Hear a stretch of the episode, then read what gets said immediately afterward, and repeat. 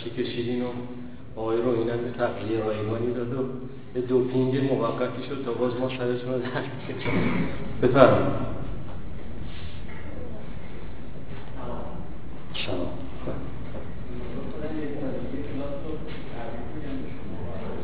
شما ها اومدید. ما که کلاس خالی که چیزی نیست انشاءالله.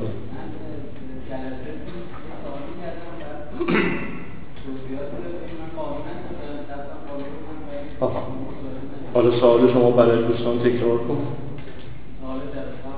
همون که قانع نشد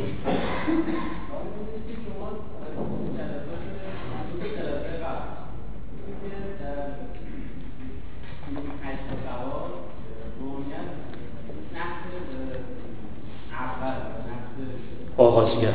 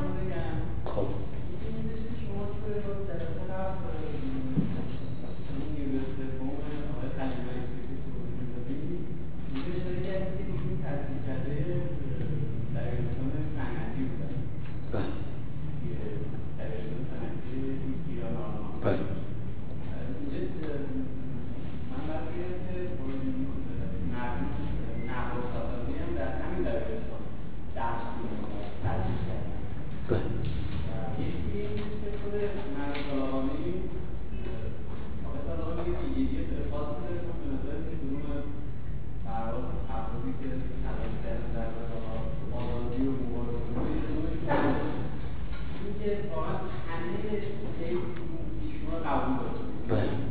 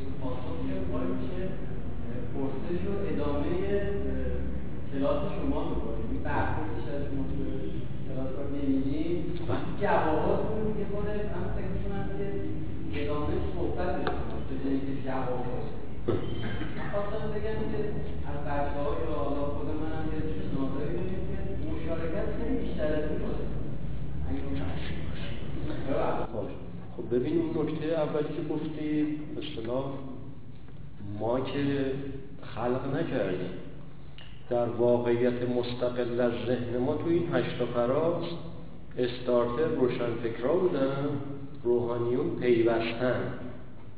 این رو اصطلاح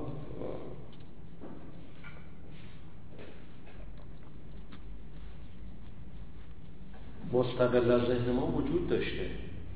حالا ما داریم مثلا اینجا توصیفش می‌کنیم. تو هیچ حرکتی از این حرکت نمی‌بینی که آغازگر روحانیت بوده باشه. یه جنبش اجتماعی شروع میشه روحانیت خودش رو به اون تطبیق میده یا در حقیقت برش مسلط میشه. این قاعده است. نکته دوم این هستش که هر کس هر سهمی داشته تا اون که شده سعی کرده که مثلا امانتداری صورت بگیره اون سهم و نقش تصریح بشه. حالا مثلا با آیت طالقانی که ما هنوز نرسیدیم اون ویژگاهی که شما میگن ایشون داره. حالا سر جاش به اصطلاح می‌رسیم از فراز بعد آقای خمینی تو دستور میاد. طبیعتا همین به اصطلاح حفظ امانت در برخورد با همه باید صورت بگیره که با نواب خب نواب نقش داشته. مثلا ترور از را تقریبا مثلا همه ایران رو توافق داشتن. ما هم از شاه و علم بگیر تا مثلا کاشانی تا میلیون یه مانعی بوده باید می‌رفته حالا از مناظر مختلف که نگاه بکنی برای دربار یه جور ممانعت ایجاد می‌کرد. برای نهضت ملی به همین ترتیب برای نیروهای سیاسی به همین ترتیب. همه از اصطلاح رفتن شاد شدن. یه مانعی برداشته شد و اون کارم خب اونها کرد. اینکه این نقش رو داشتن. اما اینکه آقای طالبانی مثلا ایشون رو پناه داده بیشتر کار مرامی یعنی اون زمان در خونه همه مراجع رفت. هیچ مرجعی راهش نداد آقای طالبانی هم که مرجع نبود. یه روحانی میانسال بود اون دوره. آقای طالبانی مردانگی ایرانی کرد. مرامی نواب رو پناه داد. بعد نواب هم که تا آخر سابقه روشنی نداره اولا این حالا مذهبی بوده تعصب مذهبی داشته این هم درست. ولی خب بالاخره قشری بودن دیگه که آرمان یه انسان مذهبی انسان واحد حد اعلای آرمانش. بشه مثلا کنار زدن اینم ورق و عرق و رباب و شراب. و این همه مسئله از مبارزه ملی داشته انجام می شده این همه طبقات فرودست بودن. یه ملتی از ما قبل قاجار تحقیر شده الان داره خودشو باز میاده بعد تو بیای مقابل دولت ملی باشی که آقا مشروع فروشی ها رو ببند و قمارخونه ها رو اصلا دولت ملی برای این کار نیومده بود. بعد از کودتا سال 33 تو انتخابات مجلس 18 هم نواب اومد نامزد شد. نامزدی که اون موقع جز فقه گذاشتن بر کودتا چه به اصطلاح باستاب دیگری داشت؟ انتخابات که برگزار می‌کرد. دولت کودتا چی ظاهری مجلس بنا چه کار بکنه؟ قرارداد کنسرسیوم رو بعدا تصویب کنه. فرد ملی بود که خب از اون اصلا اون پروسه می‌رفت کنار. دیگه دوران پارلمانتاریست بعد از کودتا سر اومده بود. همه تشخیص دادن. از نیرو مذهبی و نیرو ملی و نیرو لایک و هر کی رفت سر جای خودش. اینم ده خدا رفت متمرکز شد رو لغتنامه و مصدق که تبعید شد و میلیون که زندان رفتن و هر کس رفت دنبال رفت جایگاه خودش و دنبال کار خودش. اینکه کدوم یکی از نیروهای ملی اومدن نامزد مجلس 18 شاه بعد از کودتا بشن اینکه یک اینکه دیدگاهاش قابل دفاع نبود.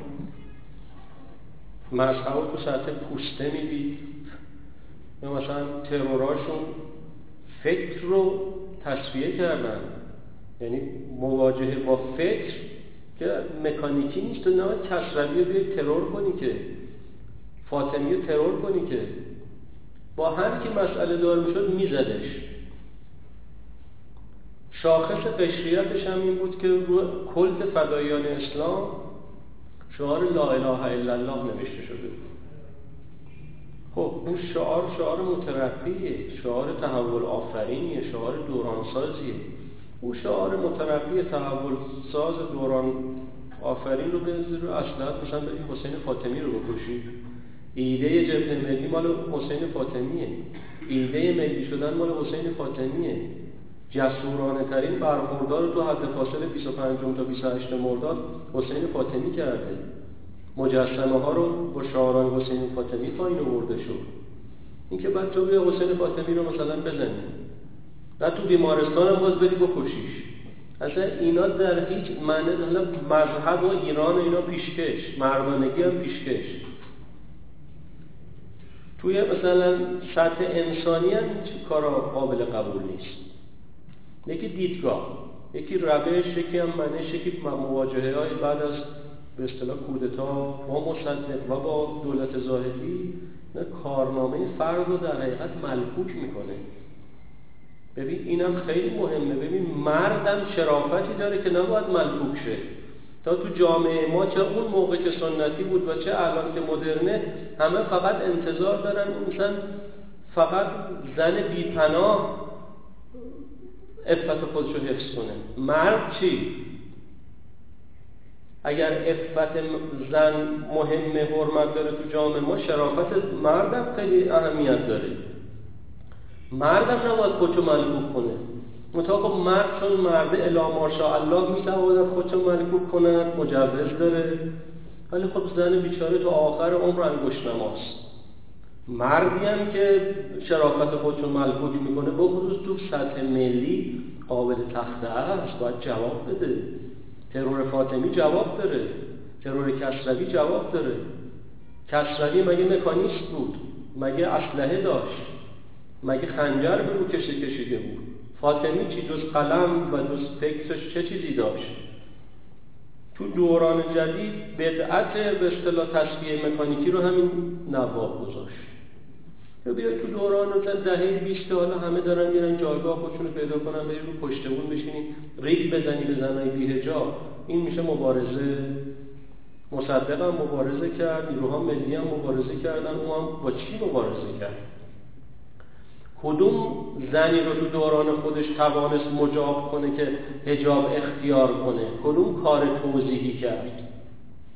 هم یه نشریه قشری یه اسلحه که اومد تو درون خلق تشکیه کرد. یا از اسلحه هست توی دوران همه میپذیرن فرض کنید نیرو خارجی باید باش اخراج. ولی اصل هم قداست داره. رو هر که شیشلول نمی‌کشن که رو حسین فاطمی دیگه مگه چند تا حسین فاطمی تو تاریخ ایران میاد؟ کسروی هم بالاخره یه فکر بود برای خودش. اگر جسارتش داشت نواب و امثال نواب و توان فکریشو داشتن باش مقابل فکری می‌کردن دعوتش به مناظره می‌کردن. میگه تو دنیای جدید که اینطوری نیست که تیر کمان بکشی و نمی‌دونم شیشلول ببندی. شیشلول بند ایدئولوژیک بود. کسی نمیپذیره. این که ولی خب سهم و نقشایی هم داشت. بالاخره جریانشون جریان مذهبی بود. هایی که بهشون پیوستن فرض کن که حالا انگیزه های اولیه مذهبی داشتن. کلی دلشون می‌خواست ایران ترقی بکنه. خب راه و عوضی رفتن نشونی ها رو عوضی دادن. عوضی ترور کردن عوضی برخورد تصویر کردن. اینکه هر کسی به این صفت که حالا یه گوشه های نقش داشته نمیشه نقشه رو برجسته کرد. ببین شخصیت ها و جریان ها به استقلال و مستقل از گرایش های ما بزرگ و برجسته می شوند یا کوچیک و خفیف می شوند اگر در جایی ما مثلا اینا رو زیاد برجسته کردیم یا زیاد خفیف کردیم شما وسط بحث می‌تونید مثلا تذکرتو بدید. ای تا حد امکان ما سعی کردیم که اصطلاح این انصافه من نمیگم من اصلا آدم منصفی نیستم ولی سعی می‌کنیم که اصطلاح توی قضاوت تاریخی هر کی سر جای خودش دیده بشه. به نظر من برخورد با نواب برخوردی هستش که جلسش صورت گرفت. حالا با آقای طالبانی هم که انشالله سر جای خودشون. شما به عنوان شنونده ببین برای ما هر حرفی می‌زنیم حقی برای شنونده ایجاد می‌کنه. به عنوان شنونده اگر حس کردیم می‌تونی بحث رو ببری منم می‌تونم که به اصطلاح خودم رو کنم اگر مقابل تصدیق باشه. نکته بعدی هم در مورد مشارکت ببین اگر که جمع جمع کوچکتری بود مثلا حالت کارگاهی داشت مثلا 20 نفر 25 نفر بودیم همون نکته که شما می‌دید. یعنی خب تقسیم کار می‌شد یه منبع و هممون میخوندیم مشارکت مثلا تقریبا همسان داشتیم. پرسش و پاسخ و تبدیل به مجادله می‌کردیم. ببینیم الان ما این دو ساعت اینجا در اختیارمون هست. جمع هم حالا مثلا جلسات اول 120 نفر بودن الان حدودا 70 80 نفر هستن. تقریبا ریزشاش رو صورت داده جمع 70 80 نفر ثابت رسیده. امکان به اصطلاح برگزاری کارگاهی وجود نداره. فقط کاری که تونستیم بکنیم این بودش که پرسش و پاسخ رو از 30 دقیقه برسونیم. مثلا به 75 به 45 دقیقه بعضی رفته تا 50 دقیقه هم طول کشیده. اینکه به نظر نمی‌رسه کار دیگه بشه کرد. منتها خب اگر باز راه حلی هست حالا داخل جلسه بیرون جلسه بگیم دوستان اداره کننده جلسه هم هستن. آقای مهندس هم به عنوان بزرگتر از اول کار نظارت داشتن. مطرح بکنیم بعد ببینیم چه کارش می‌کنه. خدمتون هست قبل از شما یه نفر نوبت داره ایشون بگن اگر کسی نوبت نگرفت جناب. من بیشتر سوالم من یه جلسه قبل بپرسم و بله. یه چهار پنج من خودم گفتم اون یه دفتری که الان بعد از سال سی دیگه نمیشه راحت مشخص کرد مثلا جریان مثلا تنباکو مشروطه یه نیرو دربار و شاه اوناست یه نیرو هم مردم و حتی مردم ولی از سی به بعد حداقل میشه که تو تاریخ خوندیم. و حتی مثلا هر هر چی از تاریخ خوندیم و الان تحلیلاشون بله. من چهار پنج فکر کنم سه چهار درصد قبل گفتم که به نظر من میاد که شدم اشتباه که بهتره که استدلالای اوناتون بیاد. خصوصا اینکه حداقل من تو فضای مثلا سال گذشته که دانشگاه درس خوندیم و یا مثلا کتابای تاریخ جمهوری اسلامی رو خوندیم یه از الان به بعد روایت خیلی فرق داره. بله. مثلا مصدق تو نگاه آیت بالاخره مکتوب هم داره. مثلا 40 تا 50 تو سخنرانی کرده نشون داده اصلا مصدق وابسته مصدق فلان. یا چپ ها حرف دارن. بله. من من نمی‌خوام بگم حرف غلطی یا درست می‌خوام بله. بگم اگه قرار این بحث رو از حالتی فقط همین ایزوله جمع بتونه با باب گفتگو هم باز کنه. با قرائت رسمی یا قرائت دیگه ای وجود داره. باید یه آمادگی ذهنی رو استدلال اونا باشه. حالا یه مثالی که می‌خوام بزنم واسه سوالم از اینجا. شما گفتید که حزب تو داره هر وقت مثلا بحثش به ملی اینا ملی نه اصلا یعنی اینجوری پرد میشه بله. خب با اینا اعتقاد ندارن. اینا میگن رشد و توسعه جوامع کوچیک انگاره ایدئولوژیکشون اینه. میگن رشد و جوامع کوچیک. اصلا فقط تو فوزبندی تضاد اصلی می‌تونه حل بشه. به همین خاطر اگر تو تضاد سوسیالیسم امپریالیسم. ما نتونیم منافع سوسیالیسم رو تامین بکنیم هر چیز خوردی هم یا مانع اون چیز تحلیل می‌کردن تحلیلشون مثلا شما استدلالتون میگن خب اعتقاد ندارم مثلا یعنی من اصلا اعتقاد ندارم. می‌خوام اونا میگن وقتی ملی باشیم در حقیقت تضاد اصلی تضاد اصلی فراموش می‌کنیم کمک کردیم به مثلا یا حتی اقلش رو میگم کمک نکردیم به روند سوسیالی من خواهم میگم که خب وقتی شما میگید ملی نیستن خب اونم که اعتقاد نداره که این چجوری الان وسط همون داره درست عمل می‌کنه. همین بر مثلا مصدق مصدق با انگاره خودش که میگه باید ملی بود منافع ملی بود میگه نه مثلا اعتقادی بهش نداره. خب تو اون نکته اول که گفتین استدلالای دیدگاه مقابلم آوردش چشم از این بعد در حد امکان باش. بعد مثلا تو نقد مصدقان نسبت ملی دیدگاه مقابلا میارید باش. اما نکته دوم که شما گفتی ببین خب اشکال تو دیدگاه ایدئولوژیک حزب توده بود. این اشکال ایدئولوژیک رو مرحوم خلیل ملکی تشخیص داد. خلیل ملکی نیرو سوم اصطلاح رمزه. استدلالش این بود که در جهان ما غیر از کمپ امپریالیست ها و کمپ سوسیالیست ها نیروهای دیگری هم هستند.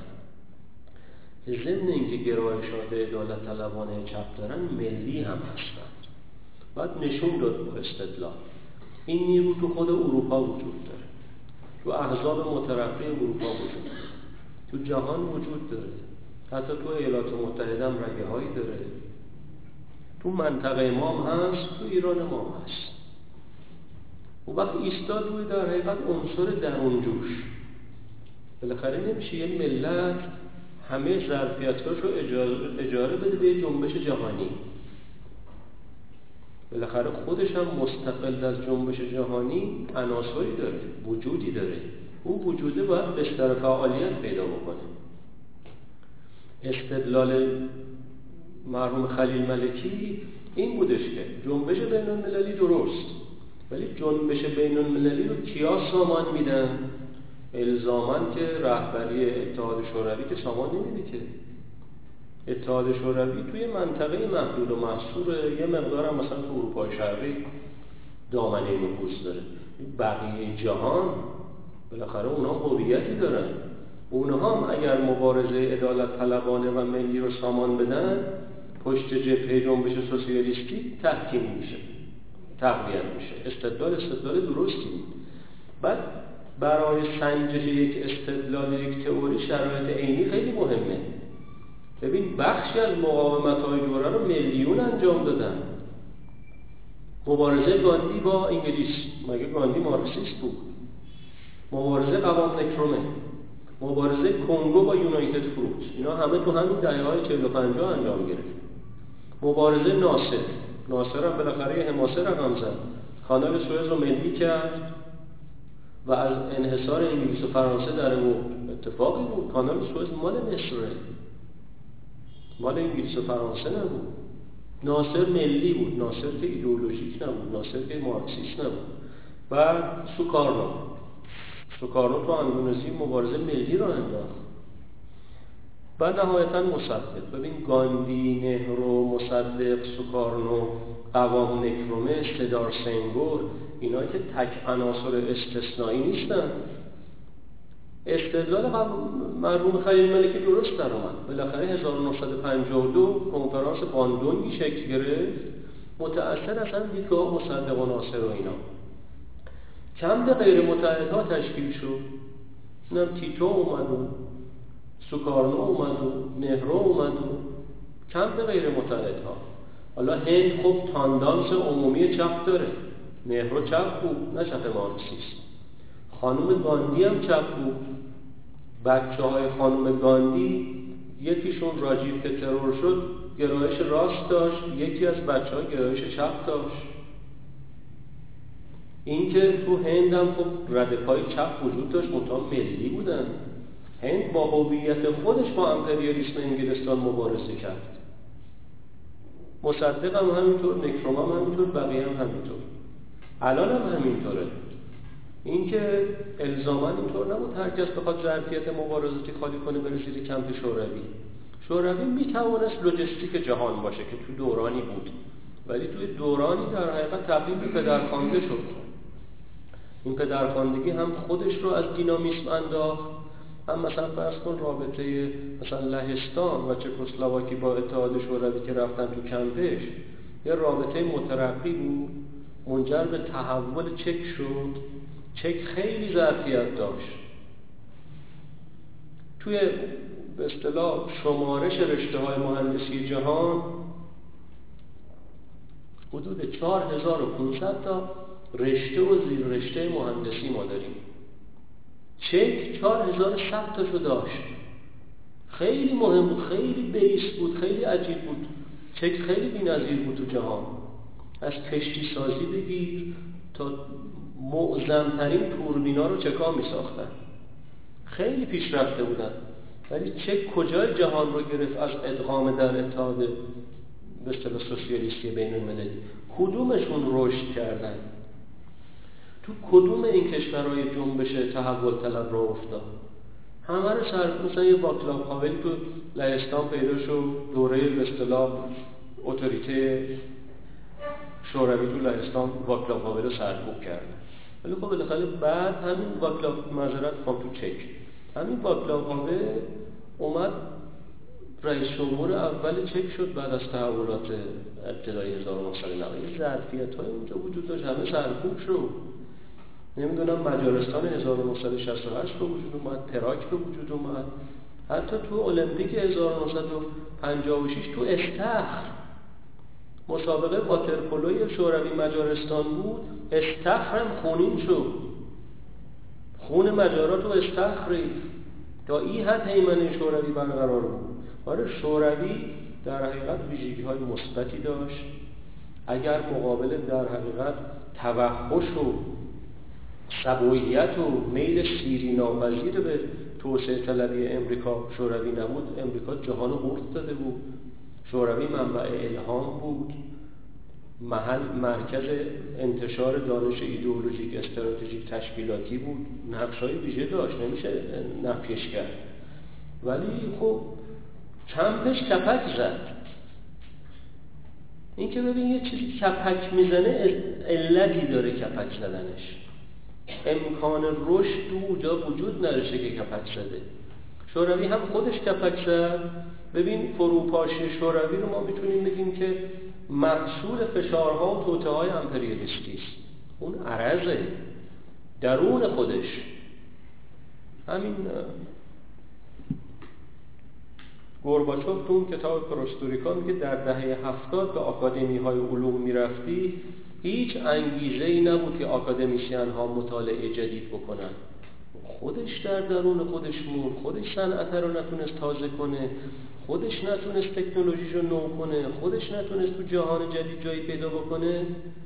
خب بعد گورباچوف هم اومد موزه نقادانه گرفت از درون خب فرو پاشید دیگه. حالا بله اونام تصریحش کردن و فروپاشی دیوار بین دو آلمان و جهان سرمایه‌داری جشن گرفت و هر تیکه هاشو چند هزار دلار فرار اونام هست. ولی اصل درون خودش بود. حالا حزب تودن همینطور. حزب تودن ببین چی کار کرد. تو اشل کوچیکتر همون کاری کرد که شوروی با بقیه سوسیالیست های جهان کرد. ظرفیت شده گرفت حبس کرد. اتوریته خودشو برقرار کرد حزب توده. اگر یک حالا مارکسیستان باشن همه که نباید مذهبی باشن که اونا مارکسیست حق داشت اگر یک گرایش ملی داشت تو ایران می‌تونست طوفان کنه. جامعه مطبوعاتی ایران او درست کرد. هنوز مدیر مطبوعاتی های به اصطلاح دست و بادار ایران توده های چه تو ایران چه تو خارج. حوزه سنفی رو او درست کرد حوزه حزبی رو اون خیلی توان داشت. از شاعر و فیلمساز و نمی‌دونم کارگردان تئاتر توش بگی تا ورزشکار و تا هر چیزی بگی تو اونا بود. و خب به اصطلاح همشون که نمیشه که خائن بودن. این سازمان افسری زیر شکنجه واسطه ایستاد نمی‌دونم یه وارتانی پیدا شد. بالاخره تو اونام اسطوره هایی بودن. خیلی مهم بود. اینکه همه حزب توده که یک کساد هم برخوردن. ولی حزب توده گیر ایدئولوژیکش این بود. مثل گیر ایدئولوژی که مثلا جریان های ایدئولوژی که درون جمهوری اسلامی که باید زوبه در ولایت فقیهشی با خودت آدمی. اون کشورم ایران مصدق خودش آدم بود به چه مناسبت زوبه درون اتحاد شوروی بشه؟ بعد همین پلونوم به اصطلاح حزب توده که امتحان از خودش بود سال 36 مصدق اونجا ضد امپریالیسم به حساب آوردن. جنبش ایران هم گفتن جنبش ملی بود. حالا این سه سال بعد از چهار سال بعد از کودتا آقا از آسیا افتاد و شما کارتو کردی و از دولت ملی حمایت نکردی و مقابلش هم بایستادی و اسباب فروپاشیش هم به سهم خودت فراهم کردی. بعد بعد از سه سال از سر سیری و توی محیط روشنفکری یا اروپا و اتریش و آلمان شرقی بشین تحلیل کنید حالا بازم که توده یا آمدن تو ایران هایی بعد از انقلاب. بازم همونطوری نگاه می‌کردن. نگاهی که عوض نشد.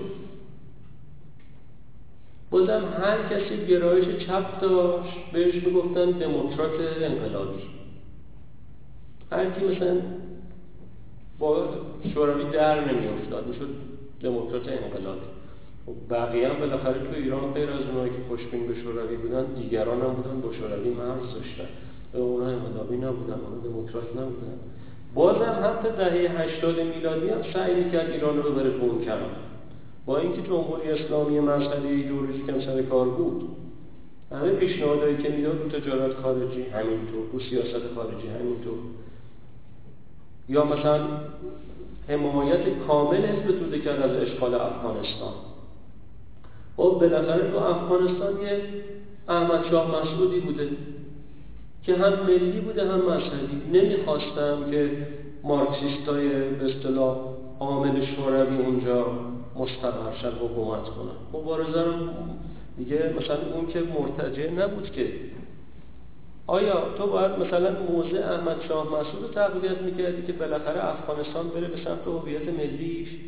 یا حکومت مثلا عقب مونده مثلا ببرک کارملو که جز سرکوب هیچ کاری نکرد؟ اینی که توده مشکل داخلی داشت. هیچ وقت تو ایران ملی عمل نکرد پس تو رده نیروهای ملی قابل محاسبه نیست. ببین شما یک کادر مبارزه ملی داری الان مثلا به این دوستانی که رفتن خارج از امکانات خارج استفاده می‌کنن واسه مبارزه با جمهوری اسلامی چرا انتقاد داریم با بالاخره باید تو کادر مبارزه ملی بایستی خلیل ملکی اومد تو کادر مبارزه ملی ایستاد. گفت ایران یک فعل و درونی داره از سر میگذرونه. ما باید اینو ببینیم.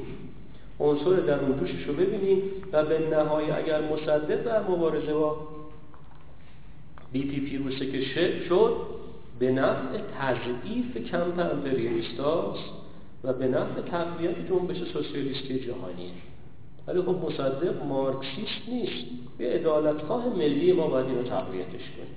از موضع تاریخی خلیل ملکی با اینکه اقلیت بود بسیار مترقی از موضع حزب توده بود با همه عدالت طلبیش با همه ایمنش مثل اینکه میگه تو کادر ملی نیست به ایران نمی انگیشیه ببین خب تو دهه 45 مارکسیست هایی داشتی که ما بالاخره رو ایران اومدن. فداییات تو مرحله اول رو ایران اومدن. نه به شوروی وابسته بودن نه از بیگانه کمک گرفتن. مستقل بودن. ولی همین فدایی سال 59 اکثریت اقلیت شدن. شعار اکثریت شعار فدایی ها 58 و 59 قبل از انشاء چی بود؟ استقلال کار مسکن آزادی. بعد که منشعب شدن فدایان اکثریت رفتن حزم و جذب و بلع حزب توده شدن استقلال افتاد. شعار شد کار نان کار مسکن آزادی. استقلال چی؟ اعتبار چریک فدایی به اعتبار عنصر ملیش بود. بالاخره بعضیاشون هم از درون جنبش ملی در آمده بودن. احمدزاده ها پویان از درون جنبش ملی و از درون قانون نشر هوایی مشهد در آمده بودن. یه منش و روش ایرانی و مذهبی کلی هم داشتن. خب او قابل احترامه از حقوقش دفاع می‌کنی. بهش نمیگی کشته. در حد خودشون مبارزان ملی بودن در حد خودشون. احترام می‌ذاری براش میستی ولی برای حزب توده به چه مناسبت بیستی بله به وارکان احترام می‌ذاری به قول شاملو گل داد و مجده داد زمستان شکست داره قشنگ میگه. بالاخره ببین تو ادبیات ما برای اون قشر از مارکسیست های آرمان خواب ثبت ضبط شده. قطعه سروده شده فیلم ساخته شده جامعه ایران قدرشون رو دونسته. اونایی که آرمان خواه بودن. ولی قدر حزب توده رو بسه چی کسی بدونه؟ قطعه شاملو خیلی قشنگی یعنی ارج به اصطلاح عنصر مبارز مارکسیستی که بالاخره مقابل نظام ایستاد و تن نداد و ادا کرد. اینکه حزب توده ارزش به اصطلاح سراییدن نداره.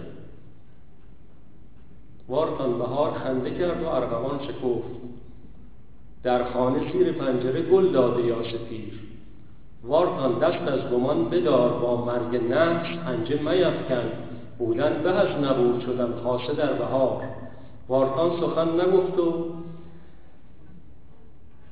دندان, خست دندان بر جگر خسته بست و رفت. وارتان سخن بگو. مرغ سکوت جوجه مرگ فجی را در آشیان به بیزه نشسته است. وارتان سخن نگفت و چو خورشید در تیرگی برآمده در خون نشست و رفت. وارتان سخن نگفت. وارتان بنفشه بود. وارتان ستاره بود. کل یک دم در این ظلام درخشید و جست و رفت. وارتان بنفشه بود. گل داد و مژده داد. زمستان شکست و رفت. بالاخره در ایران مارکسیستایی بودن که رو مدار انسانیت وایستادن رو مدار عدالت ایستادن رو مدار ملی هم ایستادن. اینا جای خودشون رو دارن ولی حزب توده سران حزب توده.